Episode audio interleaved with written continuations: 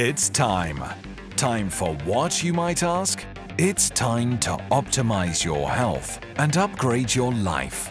Cutting edge research, biohacks, ancestral wisdom, wellness, intuition, and more. This is the synthesis of wellness.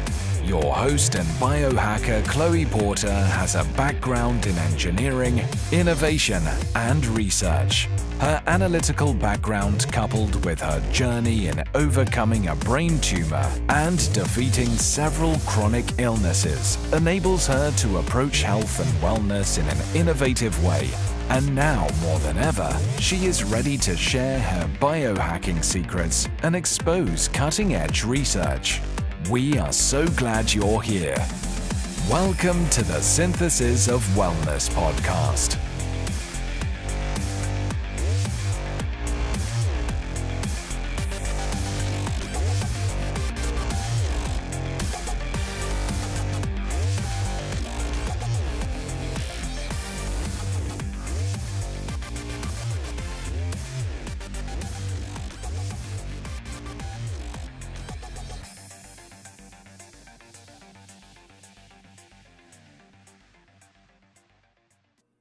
Welcome back to another episode of the Synthesis of Wellness podcast. If you are new, welcome. I am Chloe Porter and I'm an engineer, former laboratory research scientist, now author, and I'm also a model. If you are a returning listener, thanks so much. If you like the podcast, definitely head on over to my Instagram at Synthesis of Wellness, where I share health and wellness research almost every single day. Oftentimes, I present the information in bite sized biohacks and even just routines that I'm into, recipes, etc., so that all the information is easy to read quickly while getting as much value from it as possible. Before we get into the meat of today's episode, if you've been following along for a while, especially over on my socials at Synthesis of Wellness on Instagram, you know that I've been working on a publication for quite some time now. And after diving into and just compiling some amazing research from 200 scientific research studies, working with some incredible doctors, and reviewing the book a myriad of times, I was ready to bring it forth and publish on September 15th, 2023. My book, 75 Gut Healing Strategies and Biohacks, is available and out right now. The easiest way to order is probably through Amazon, but you can go through Barnes and Noble, Books a Million, really just wherever books are sold. The book was just released to the public, like I said, on September 15th, which is super exciting. And that day was a great day for me as well. I got to travel and launch my book tour um, in South Carolina. So, absolutely loved it. Had a great crowd, great people got to answer some amazing questions in the q&a session. It was oh, all in all it was an awesome time.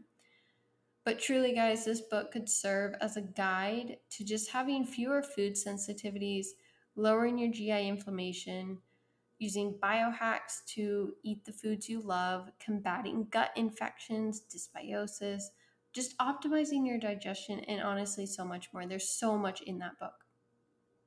Okay so, with that said, I will link everything in the show notes, but let's go ahead and get into today's episode. So, today I do want to talk about oxygenation, like oxygenating the cells. More specifically, I want to talk about how low blood oxygen levels can seriously affect one's health. And of course, low levels are commonly seen in biotoxin illness like mold or Lyme but really just chronic inflammatory conditions in general. So I know a lot of my listeners have connection to chronic inflammatory response syndrome, mold, Lyme, biotoxin, etc. So this is very important is keeping those cells oxygenated because oftentimes in that state of chronic inflammation, the cells are very oxygen deprived. So, I want to go through the actual science behind cellular oxygenation and then go into some strategies for increasing it. So let's just dive right in. first, we have oxygen uptake in the lungs. Essentially, oxygen enters the body through inhalation and travels down the respiratory tract into the alveoli, which are those tiny air sacs in the lungs. And then those oxygen molecules within those air sacs diffuse across thin walls of the alveolar capillaries, which are small blood vessels surrounding those tiny air sacs. So, before getting into what happens next, we need to know that hemoglobin is a protein found inside red blood cells, and it plays a pivotal role in oxygen uptake. More specifically, though, each hemoglobin molecule contains four iron atoms. And each of these four iron atoms is actually capable of binding to an oxygen molecule. Now, okay, now that we know that, going back to what happens when this oxygen diffuses across the capillary walls in these little air sacs in our lungs. So, as oxygen diffuses into the blood, it binds to these iron atoms in the hemoglobin molecules, forming what is called oxyhemoglobin. Okay, so now that the oxygen has diffused through the capillaries into the blood and is now bound to hemoglobin within the red blood cells, we get to step two, if you want to call it that, which is essentially oxygen transport and release into bodily tissue. It's also important to remember, though, that once oxygen is bound to hemoglobin in those red blood cells, it forms a reversible bond. And all that means is that oxygen can easily be released when needed. So let's go into a little more detail on that so, hemoglobin's ability to pick up and release oxygen is actually facilitated by the partial pressure of oxygen in the surrounding tissues. In other words, as those red blood cells are circulating through the bloodstream, they transport oxygen to various tissues and organs. And when they reach tissues with lower oxygen concentrations, such as muscle cells during physical activity, the high partial pressure of carbon dioxide and low pH acidic conditions contribute to the release of oxygen from those hemoglobin molecules. So it's all about those partial pressures to determine where to release it and when. So this process is known as the Bohr effect and it enhances oxygen unloading at those active tissue sites. Now, oxygen diffuses from the red blood cells into surrounding cells where it plays a very vital role in cellular respiration. Remember, this is the biochemical process that generates energy in the form of ATP by oxidizing glucose and other organic molecules. So let's expand on that a little bit more since cellular respiration is really one of the most prominent biochemical pathways that relies on oxygen molecules. And it is very important to note, though, that oxygen molecules are used for more than just cellular respiration and ATP production. But like I said, let's expand on cellular respiration and the process of converting fuel like glucose or these inorganic molecules, excuse me, organic molecules into ATP. So within our cells, within our mitochondria, Oxygen serves as the final electron acceptor in the ETC or electron transport chain. And as a refresher, the electron transport chain, it's just a series of protein complexes that are embedded within the inner mitochondrial membrane. And as those electrons are passing through these protein complexes, they're actually releasing energy. And that energy is used to pump protons, which are really just hydrogen ions, across the inner mitochondrial membrane. And this is what ultimately creates what's called a proton gradient, because we have more on one side than the other. Also, just for context, remember that these electrons and protons are coming from those NADH molecules as well as FADH2 molecules. And NADH, just remember that's like the reduced version of NAD, popular therapy nowadays.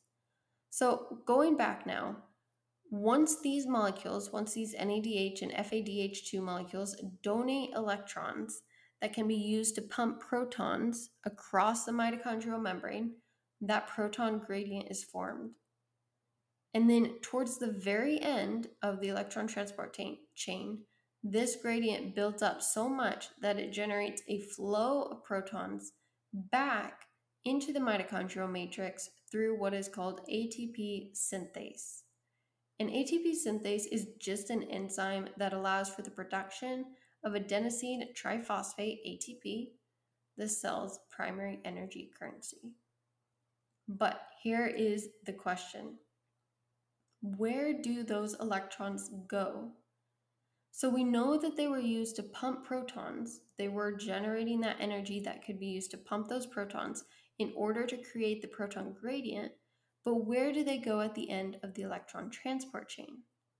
So, at the end of the ETC, the oxygen molecule accepts electrons and protons, really just hydrogen ions, in order to create the metabolic byproduct, which is water. So, oxygen is actually accepting those electrons and hydrogen ions and then creating water as that metabolic byproduct of the ATP production process. Okay, so now with that said, what happens when oxygen is not there to accept those electrons? A number of things can happen. First, as you would imagine, ATP production slows down. The electron transport chain relies on that continuous flow of electrons and protons to generate ATP efficiently. So, without oxygen as the final electron acceptor, the chain is really just disrupted and leads to a drastic decrease in ATP production.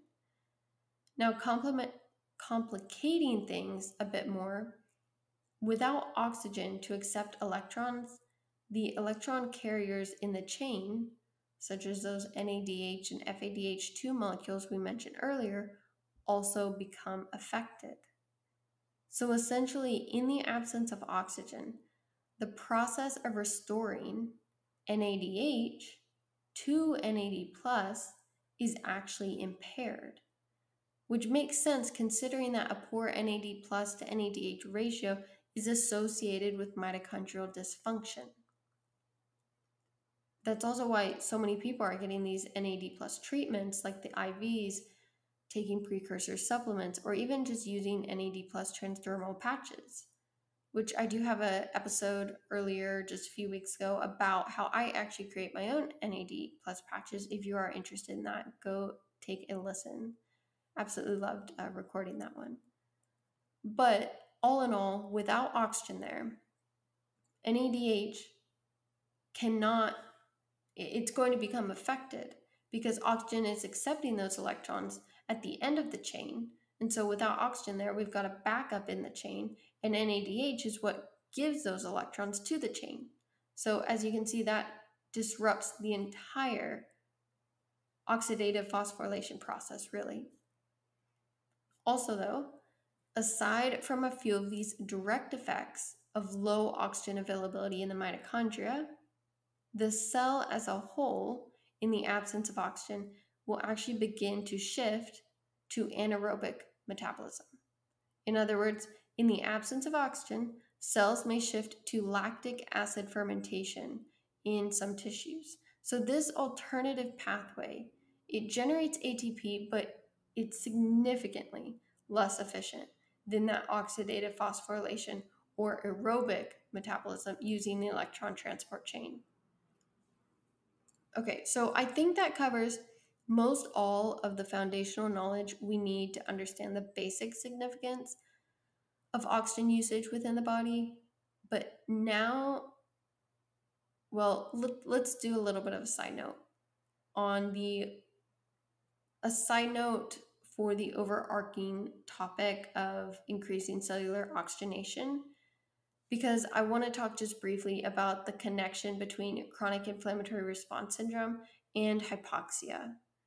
So, in CIRS, chronic inflammatory response syndrome, or biotoxin illness, think mold, Lyme, etc., there is essentially a cytokine storm going on we've got so much inflammation within the body. And at first, these high cytokine levels, they could raise something called VEGF or vascular endothelial growth factor in an attempt to actually oxygenate the body because all that inflammation, oxygen levels falling, cytokine storm, it's a disaster. So the body's trying to compensate by raising VEGF to attempt to oxygenate the body. However, in CIRS, this is very short lived and vascular endothelial growth factor is quickly suppressed. So, oftentimes, blood panels for CIRS individuals will come back with low VEGF. And just for context, vascular endothelial growth factor, it's just a signal protein that stimulates the growth of new blood vessels in order to supply oxygen to the tissues when blood circulation is inadequate, such as in these cases of chronic inflammation. So, basically, what we have in biotoxin illness is the body not being able to supply its tissues with oxygen, and that leads to a whole host of symptoms, including low energy. Remember that anaerobic or lactic acid metabolism produces only 2 ATP compared to the normal 36 in aerobic respiration. Then there's also brain fog. Think low brain oxygen levels. Then muscle aches, lactic acid metabolism, and so much more. So, so many of these symptoms can actually be kind of directed back at that low oxygen. Now, with all this said, the hypoxia and suppressed VEGF is due to the biotoxin illness and cytokine storm within the body. So, in that case, treating the underlying biotoxin with the help of a licensed medical professional, of course, should help to increase those oxygen levels within the blood. However, for the sake of today's episode, I want to go through some strategies to increase oxygen levels within the body for the sake of just supporting overall health and wellness and or supporting your body through biotoxin illness recovery. So some of these are extremely basic and just simple practices for good health because again, good health implies that our cells are oxygenated. However, some of these are also a bit more technical biohacks um, for increasing cellular oxygenation. So I'm just going to go through a pretty decent list, and then talk briefly about each one. So let's just start with those basics I just mentioned and get those out of the way first. So, first is aerobic exercise. No surprise there, of course. Aerobic exercise, such as brisk walking, jogging, cycling, swimming, it's going to improve the lung function, which will increase oxygen uptake and enhance the efficiency of oxygen delivery to the cells over time. Okay, moving on. Staying hydrated. Of course, maintaining proper hydration is crucial for optimal blood volume and circulation, and that will ensure that oxygen is efficiently transported to the cells because remember, oxygen is tra- transported to those cells, to those tissues via blood circulation. Without proper hydration, we don't have an optimal blood volume, and that impairs circulation. Okay, third, Consume a balanced diet rich in iron. Okay, this especially makes sense because iron is necessary for the production of that hemoglobin molecule. And hemoglobin, again, is that protein that carries oxygen in red blood cells, like we said earlier. So, foods like lean meats, leafy greens, those are all good sources of iron. But also, though, do keep in mind there are differences between heme and non heme iron depending on the food source. And just for reference, that non heme iron is more prevalent in those plant sources and possibly not absorbed as well. Just a side note there. Now, another basic strategy here is posture correction. Good posture can help open up the chest and allow for better lung expansion and improved oxygen intake with each breath. So that's a very small tweak, and I feel like that's very basic, but might not be done every day. It's very easily overlooked. Whereas something like exercise, hydration, diet, those are pretty pretty out in the open. Okay, so as you can see, we could go back to many of the other basics as well, like sleep, avoiding airborne pollutants, etc. But let's get into a few of the other kind of more technical, if you will, strategies, maybe more biohack inclined. So, first, anything that repairs the mitochondria and helps the mitochondria to function more efficiently is going to help the tissue utilize oxygen better. So, what are a few quick tips here? Urolithin A for mitophagy, that recycling process for the mitochondria. We've also got methylene blue. Then there's red or infrared light therapy. Also, supplementing with NAD plus precursors or just an NAD plus therapy in general. And those are just a few. Now, aside from supporting the mitochondria, there are some other key strategies as well. So, first and foremost, let's talk about hyperbaric oxygen therapy. So, hyperbaric oxygen therapy involves breathing in pure oxygen in a pressurized chamber.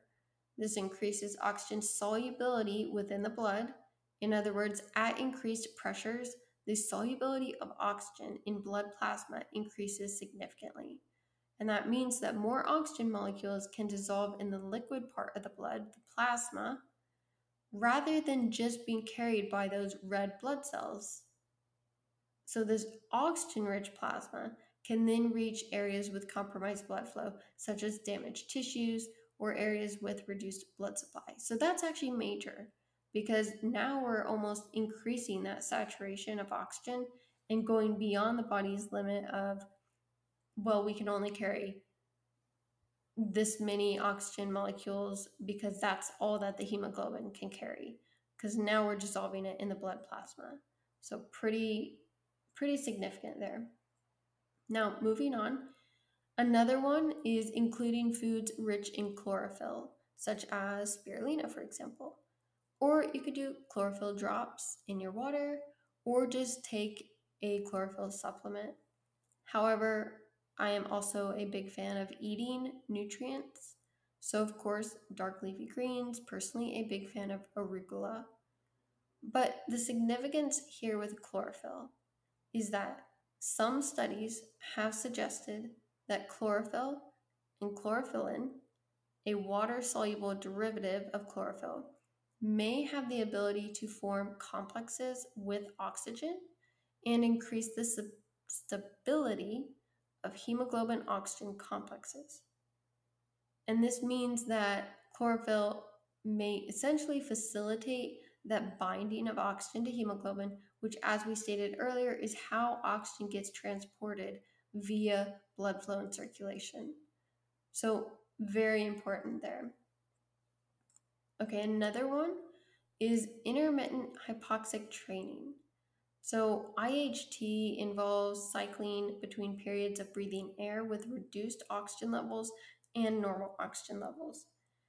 Some suggest this may enhance the body's adaptation to lower oxygen levels and improve the body's ability to utilize oxygen over time. So, one form of this is altitude training. And basically, what those athletes are trying to do is get the body to adapt and become more efficient at oxygen utilization. Okay, moving on. Now we also have oxygen concentrators. So these are medical devices, uh, just like a hyperbaric oxygen therapy chamber could be, but many people do use them just for overall wellness as well. And they work by extracting oxygen from the surrounding air, concentrating it, and delivering it to the user, often through a mask.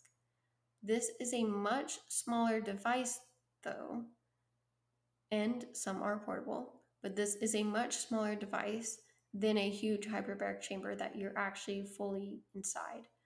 So, some individuals do like the convenience of that, and especially since you can get a portable device as well. Okay, moving on. This one is very simple, and this is our last one. This is breath work. Okay, breath work exercises often focus on maximizing lung capacity and efficiency. And that just means that more of those tiny air sacs within the lungs are involved in the exchanges of gases. And that facilitates the uptake of oxygen from the air into the bloodstream more efficiently. Also, many people just tend to breathe shallowly in general. So, using only a smaller portion of their lung capacity is, is what I'm saying. So, using breath work will encourage deeper and more complete breaths, reducing the dead space in the lungs and allowing for just more efficient oxygen exchange in general. So, with all of this said, if you are looking to track any of this with some kind of a data tracker, you can look at a pulse oximeter. So, a pulse oximeter can provide delayed but relatively real time measurements of your blood oxygen saturation levels. And you can definitely get a fingertip pulse oximeter from Amazon too for less than $10. So, it can certainly be a very handy tool. Okay, with that said, I think that's a great spot to go ahead and wrap up the episode. But also, guys, before closing, I hope everyone celebrating has a wonderful Thanksgiving and know that I give thanks and gratitude for each and every one of you. So, thank you so much for tuning in today. And if you like this episode, please leave a rating and review or go share it to your stories over on your socials. Tag me in it so I can personally thank you for listening. And with that said, thanks for tuning in, and we'll see you in the next one. Bye, guys. The content provided by the Synthesis of Wellness LLC via its podcast and domain is for informational purposes only and should not be used as medical advice or as a replacement for medical care. The Synthesis of Wellness podcast, synthesisofwellness.com, the Synthesis of Wellness LLC, and Chloe Porter disclaim responsibility from adverse effects resulting from using the content provided please seek and consult a licensed physician for your health and medical needs. Furthermore, Chloe Porter and the Synthesis of Wellness podcast are not responsible for the opinions of guests featured on the podcast.